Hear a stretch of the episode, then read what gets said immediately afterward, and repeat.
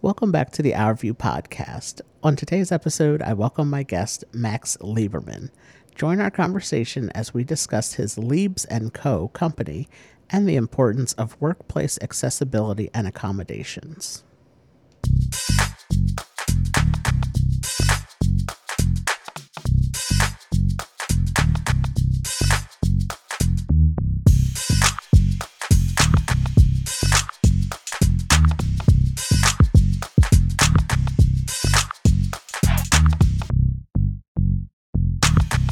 Officially like to introduce today's guest for the Our View podcast, Max Lieberman. Thank you so much for joining me today, Max, and um, looking forward to our conversation today. My pleasure. Likewise, I'm looking forward to the conversation and uh, helping build awareness. Yes. So you are um, one of one of my few international guests. You are in Canada, and um, so I'm happy to uh, have you on here today. To start off the podcast, I would like for you to introduce yourself and tell us all who is Max Lieberman. That's a good question, Art. Uh, I was born premature, two months premature. Um, So it, it kind of helped with my developmental uh, growth as a, as a kid and as an adult. It affected everything. Like I was, I was put on steroids to make sure that my lungs were developed properly, and caffeine to get my heart pumping. Uh, and I had a club foot when I came out, so I was in a brace. I was in it until about three years old, and then um, as I grew up, they people started noticing that I process things slowly, slower, and I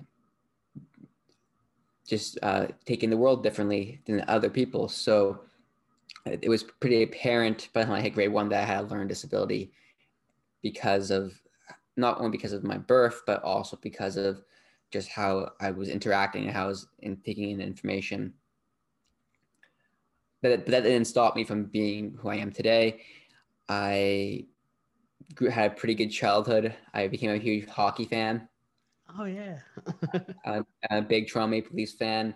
Um, I know the Devils beat us a bunch in the playoffs when I was a kid. So uh, I'm not the, I, I like them, but I, my first memories of the playoffs is the Leafs and Devils playing against each other, and just, uh, you know, in, in really enjoying to learn. Like I always loved doing things, and it never really, my my learning disability and my and at the time I don't remember this, but with I had a brace, as I mentioned earlier, on on my club foot.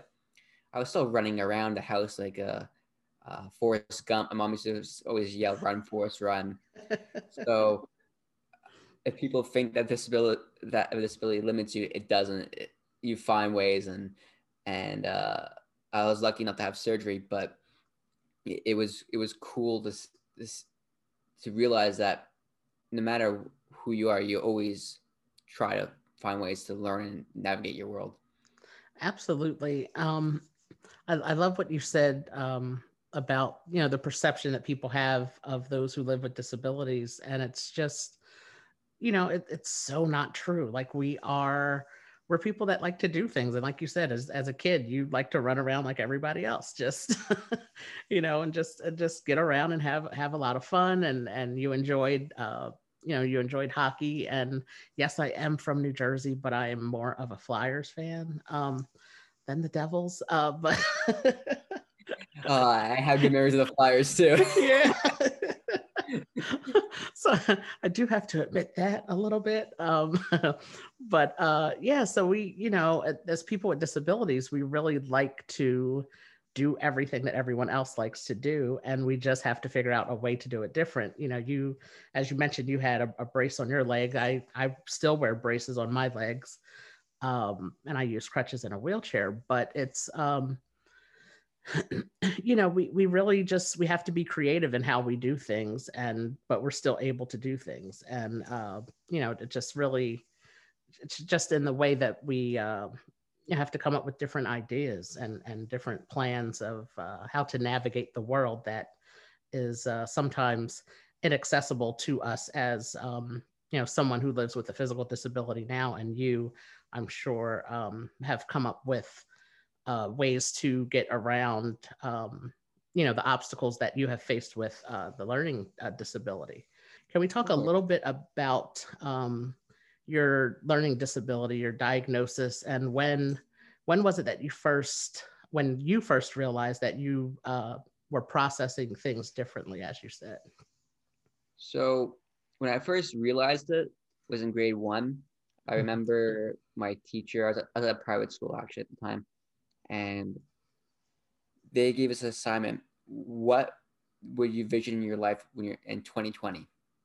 Like, oh. it, it was like, it was like, it was, it was a grade one assignment just saying like, where do you see yourself? Like, what would you be in twenty twenty or twenty twelve? I can't remember exactly what day, but I think it was twenty twenty because you'd be, you'd be twenty-eight, twenty-five-ish. So, mm-hmm. uh, and, and I was sitting there, I was like, what do I see myself? And I remember it took me a while to write down my thoughts. Even though I understood the question, it took me a while to, to get down my thoughts because my penmanship with dysgraphia is horrible. Like, you're asking me to take the information that's from my head and put it to the paper. I have to cipher it. It's all there, but ciphering through it's a lot slower for me. And it, then writing it out takes time because of my, I have terrible handwriting. So it was difficult for me at that time. And I remember, I think we had like fifteen to twenty minutes to do the assignment. I was not even close to being done, and was, and everyone was handing in, I was late. I got frustrated and I was really upset. And I remember not only having all that work, but also math problems came up. You know how you do the, you know how they used to do the bundles of five, tens, yeah, and twos? I would get confused by that because it, they would, they would go at a very rapid pace and I was trying to keep up, and I was like, okay, I got the twos down, the fives down was confusing a bit, but then I would get it down. It just took a bit longer. Mm-hmm. And it got to a point where I was just being overwhelmed with all the work and I was not maintaining an average I thought that I should have maintained, that I started cutting my hair in, in the classroom, like with the, with the kid scissors and putting it on the desk. I was overstressed, and other things at home wasn't the best either. So it just, it was a mixture of a combination. That's the point that I got, I, I, I walked out of the class and went, went to S K, went back to kin, senior kindergarten for the, for the year, and really uh, got myself distressed and was more prepared for the, for the next year when I went back to grade one. Mm-hmm. Yeah. Um, so you, you mentioned, did you say dys, dysgraphia? Is that how you pronounce it? Yeah. Can you um, can you explain what that is a little bit? So dysgraphia is dysgraphia is when when you have like a a brain processing disorder, taking your ideas and putting it to paper, and mm-hmm. and uh, being sure to have it organized. And for me, it was always difficult. I have my ideas up here, and this is where I struggled with in university too. Like it, we're out, and I still struggle with daily, is taking my ideas and putting it in the paper. I can talk with you and have a conversation, easy conversation with you, no problem, because it's just taking my ideas and and talking them out. For me to put the paper, it's the process of organizing and writing them, not only writing them in a clear, concise way and professional way, but also ensuring that the grammar is correct.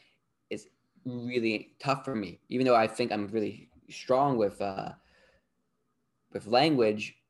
I might be strong a bit verbally, but written, I sound like I'm talking to you, like it's like a it's a you know a grade nine student talking with a a, a, a, a colleague.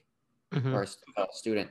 So I've always had to had people edit and make sh- edit my papers, make sure that the grammar is on on point. If you see any typical grammar errors for me, it would be the, the three theirs or the, or the twos. Okay, yeah. That's a, that's a tell sign, because I would make the con- confusion and it would sound right in my head, but I wouldn't catch it because I either went too fast or whatever it may be. And it just became, it, it's a it's a huge telltale sign that I'm, that's one of the things I struggled with. And also dyscalculia is math, word problems, so problem solving. It's one of those, one of the hardest things I, I have had difficulty with, especially word problems. If you give me a word problem and you write it down and ask me to uh, fix it, like to solve it, I would ask you multiple questions, repeat the question, not only repeat the question, but just to break it down even further because I don't understand. And that's probably one of the reasons why with, uh,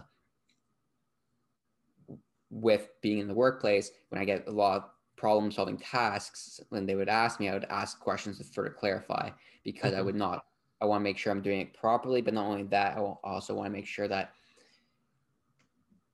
I got all the information. Yeah. And that is, um, that's actually a good um, segue into the next question, which uh, you created your own company.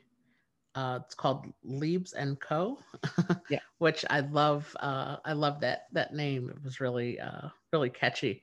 And um, can you talk about what your inspiration was behind creating the company? Um, you know, and you, you mentioned the workplace, so I know that that's part of, um, you know, the reason why uh, you created the company, because of the lack of accessibility and the lack of accommodations you were receiving.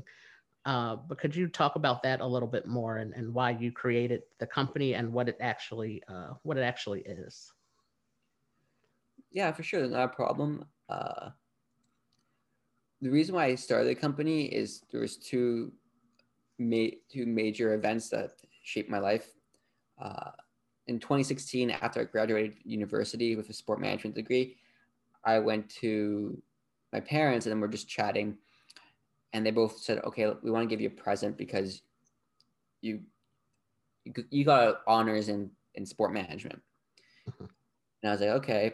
And I recently went on an exchange. So I said, "Hey, do you mind if I go to Europe again and see some of my friends?" So yeah, not a problem. So I'm lucky that my parents were kind enough to give me that present, and I traveled to three uh, countries in the span of a month and came home. I went to uh, Amsterdam, the Netherlands, P France, and I went to Madagascar. Nice. Yeah, it, it was a life-changing experience, obviously. And I saw a friend of mine in Amsterdam, then I saw my friend in Paris. Uh, more more so Nancy, because I was in Paris for like twenty minutes because I took the train out.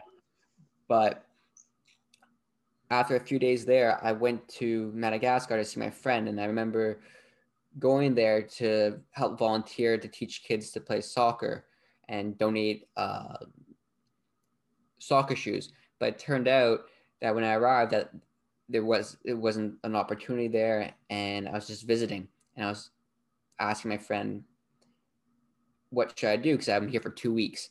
No one go, no one go. If you're going to go to Africa, you gotta, you gotta spend most of your trip in Africa, right? Right. Because Europe is easier to get to, and it just made more sense.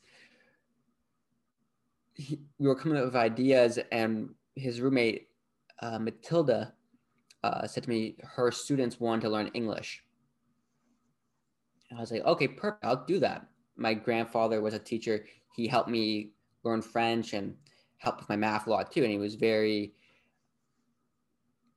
very influential in my life. Mm-hmm. He he was part of the reason why I was doing well in, in uh, school, actually. And then after he passed, I, I had a bit of a stumble back down because I, he was kind of the, that guiding figure in my life that helped me stay on track and encouraged me with a lot of the education.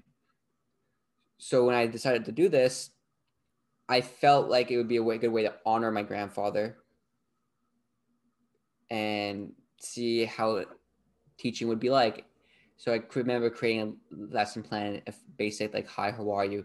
And I just remember teaching uh, the Madagascar kids from, from like six to about thirteen years old English, and they were so gr grateful for it. It's they were they were eager to learn, and that eagerness really in, really impacted me because it showed that everyone wants to learn, and, and it doesn't matter where you're from, it doesn't matter your background, it doesn't matter your disability, it doesn't matter your capabilities. It just matters your desire and you and you saw it with them. You saw it with these kids. They had the desire, and especially being in a country that isn't the well off and everyone is tr- struggling financially, mm-hmm. but they're happy for what they have. And that's what really impacted me. So when I came back, I wanted to teach. Unfortunately, I didn't, I did not have the degree. So I, I would have to go back to school, and I wasn't ready. I was really burnt out from school. So I, I want, so I continued working in the workforce, and then my time in the workforce, I just started realizing, and even before I went to Madagascar, I was never really properly accommodated, as mentioned. So I never knew anything about accommodations and the requirements of the law at the time. I just thought if you ask for accommodations, if the person says no, you're just not going to get them. I thought that's what I thought about the business. I thought businesses were the only um, exception, and schools were where it's like your learning disability affected you to only. I didn't think about socially or business or in the workplace. When I, like I mentioned, as I did ask for accommodations, I didn't f- think it was a mandate that they had to, because I was rejected a bunch. So I was always finding ways for myself to succeed without feeling like a burden, if that makes sense. Mm-hmm. I was working for a company one time, and I asked, can I get, can you give me a, t- a checklist? And they said, um, no, that's going to be too much work. You can take notes with paper and pen. And I was about to say, well, in school, they don't give that to me because they know I can't. But I tried to, and he said, well, this is the only thing we can offer. So it's kind of limiting. Moreover, to get to the, the, the main point, is in twenty nineteen, when I came back to from living in Europe, which which I did a bunch of traveling during the twenty sixteen to twenty nineteen period, I, I, I got a job working as a customer service rep at a company in Toronto. And I didn't disclose right when I got during my interview. Two weeks in, I got threatened, be, got brought into my, my boss's uh, office, and he threatened to fire me until I told him, listen, I have learning disabilities, because he was saying, you ask me questions, you're annoying, all this stuff. And he, he you know, was like shocked. I didn't, he asked, why didn't I disclose? And he said, you know, it's twenty nineteen, everyone has a learning disability. Kind of really, uh, kind of making sure, making it seem like it's not a big deal to some people, when it really is, because it's our personal choice to disclose. Mm-hmm. And he kind of made me feel like not a, a person in that sense, because he asked me, do you have a plan? And that's one of the things that, of course I have a plan. If you ask anyone who has a disability, they understand their limitations and they know what they need. And that kind of really offended me and hurt me, because I finally started realizing that anywhere I've been going to and asking for accommodations, I wasn't accommodated. The f- so that's what really inspired me to start Liebs and Co., because I wasn't, I was really accommodated. And I'll tell you flat out, the only time I was accommodated was actually in Europe, when I was working and interning in Paris, France, and it wasn't on purpose. They knew I had a learning disability, but they had a platform. I don't know if you heard of Asana. No, I haven't. So Asana is like a task delegating service that you can use for the entire company. And it just shows your tasks broken down, breakdowns for everyone, and you can break tasks into smaller steps. So for me, that was perfect. I didn't have to memorize anything. I didn't have to ask for clarification for everything. I just knew that it was right there in front of me. I knew what I needed to do, and it was easy. So for me, it was just eye-opening that I wasn't given anything in where, where I was living, where I'm from in Toronto, but I was given something in in France completely by completely because, not by mistake, or by chance, but because a company incorporates something to make them um, make their life easier. Mm-hmm.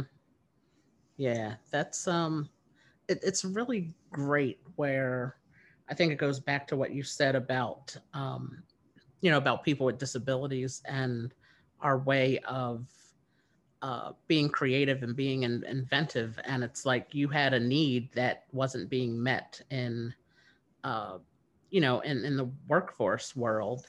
And, you know, so you wanted to do something to to help that and to, you know, help other people who have uh, learning disabilities. And uh, it's it's just so great that that you have created this uh, this company.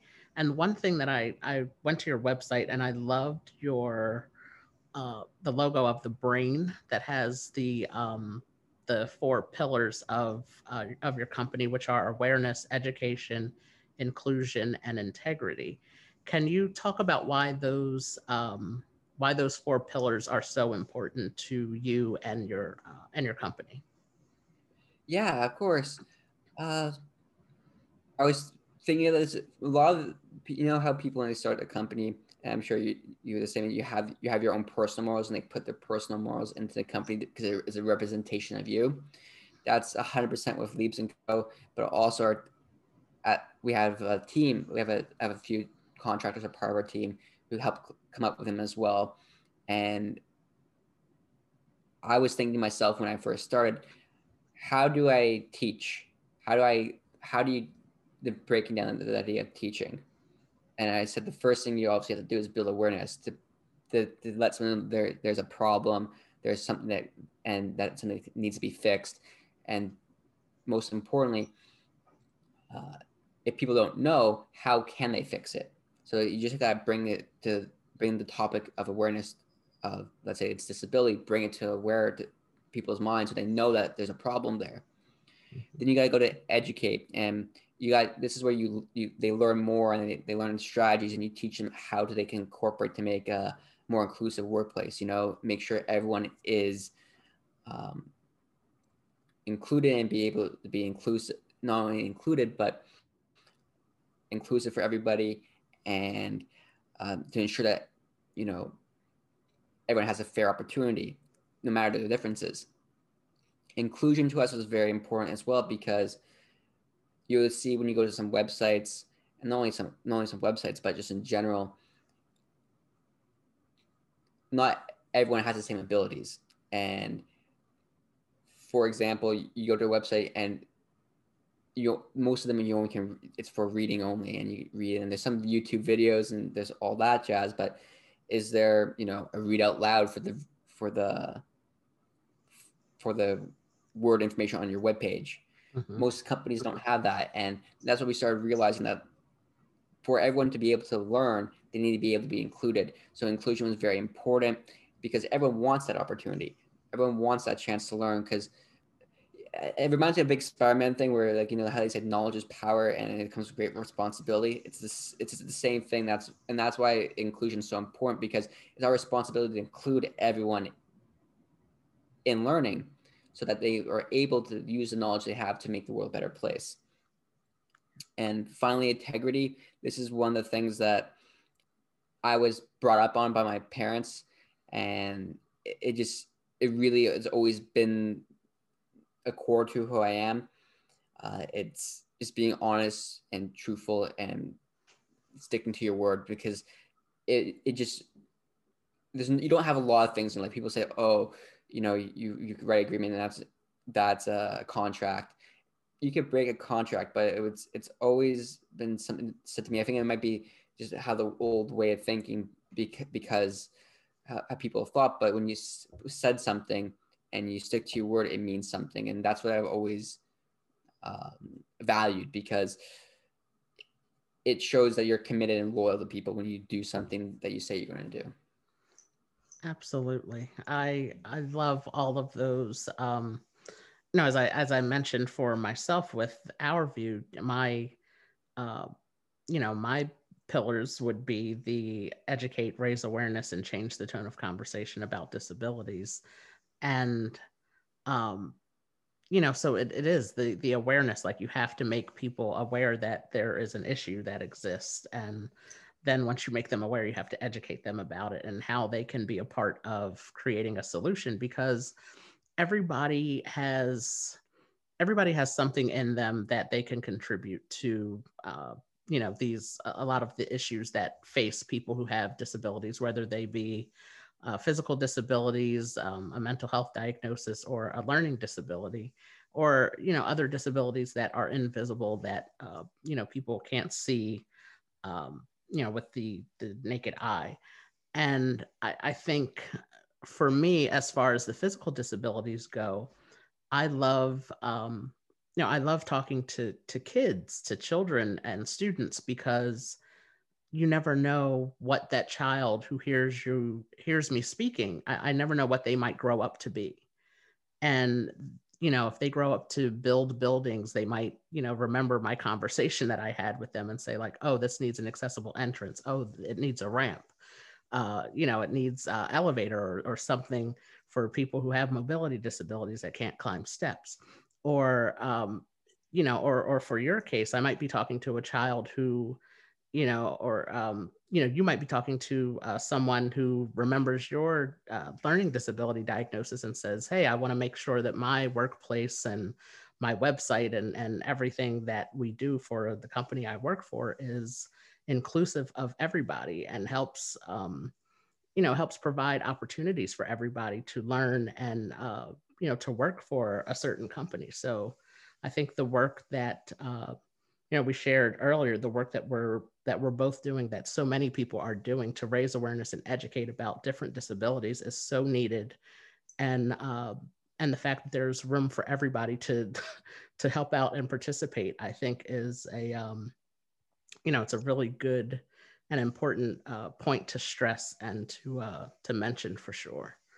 We're just getting started, obviously. Like, we started in June twenty twenty, so mm-hmm. we're we haven't even launched yet.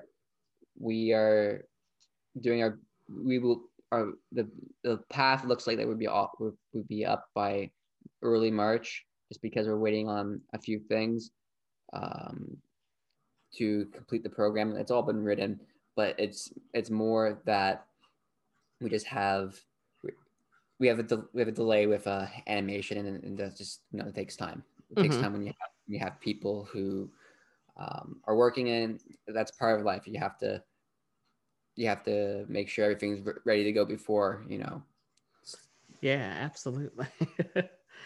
um, so uh, to wrap up the conversation, I, I like to end with, um, you know, my guests, their final thoughts. And I always ask uh, some form of this, of this question, which is, what is the most common misconception about your diagnosis, or um, or just people with disabilities in general, that you have uh, noticed? I'm a hard worker, and we I, I just it's ingrained with who I am because of everything I've gone through. I don't know if this is very common for everyone else from their experience, but I would always go from being like in a position where, you know, like opinions being respected and stuff, but being then being pushed to more the back of doing manual labor work, not using my brain, not using, uh, you know, my knowledge that I've gained from working for, you know, X amount of years. And it just get, gets frustrating, because it's like, okay, they have a learning disability, and the, the assumption is that, okay, they can't do this because of this, of X, for example, but they're really good at Y. So we're just going to keep them at Y, and they're going to get really good at Y. And I just feel like a lot of people get frustrated, and because they know they're capable of more, it just, they're not having the opportunity because it might not be the right accommodations. They, the employer might not understand accommodations. Even people who have disability might not even ha- uh, have the courage to, to be an advocate for themselves. And I just feel like it, it has to come from both ways. Both sides has to come together, because that's how they make the, that's how you ultimately make the change. When you, it's when everyone comes together to change uh, how things are viewed.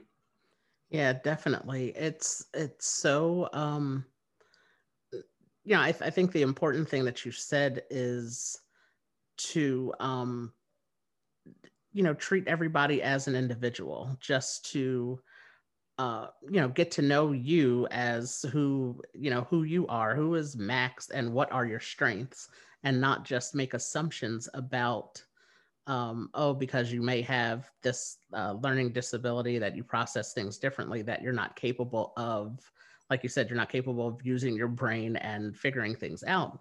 if they were to just provide the right accommodations for you, which, you know, as you mentioned, the, um, you know, a checklist or uh, something that uh, the program that you used over in Europe, just to uh, make it easier for you and not just push you aside and give you some other type of, uh, you know, manual labor job because they, you know, they hear learning disability and they think that you're not capable of doing uh, certain things. And, um, you know, it, it's, that's so important just to, to get to know the individual person and not to group everybody together in, um, you know, one big clump of, oh, they're, they have this, they have X, so they can't do it. And, uh, you know, they have to be forced into doing something else. So that's a really great, um, really great point to, to mention and to, um, to again, bring awareness to that type of thing, because it, that, that is what happens. It happens with me with, um,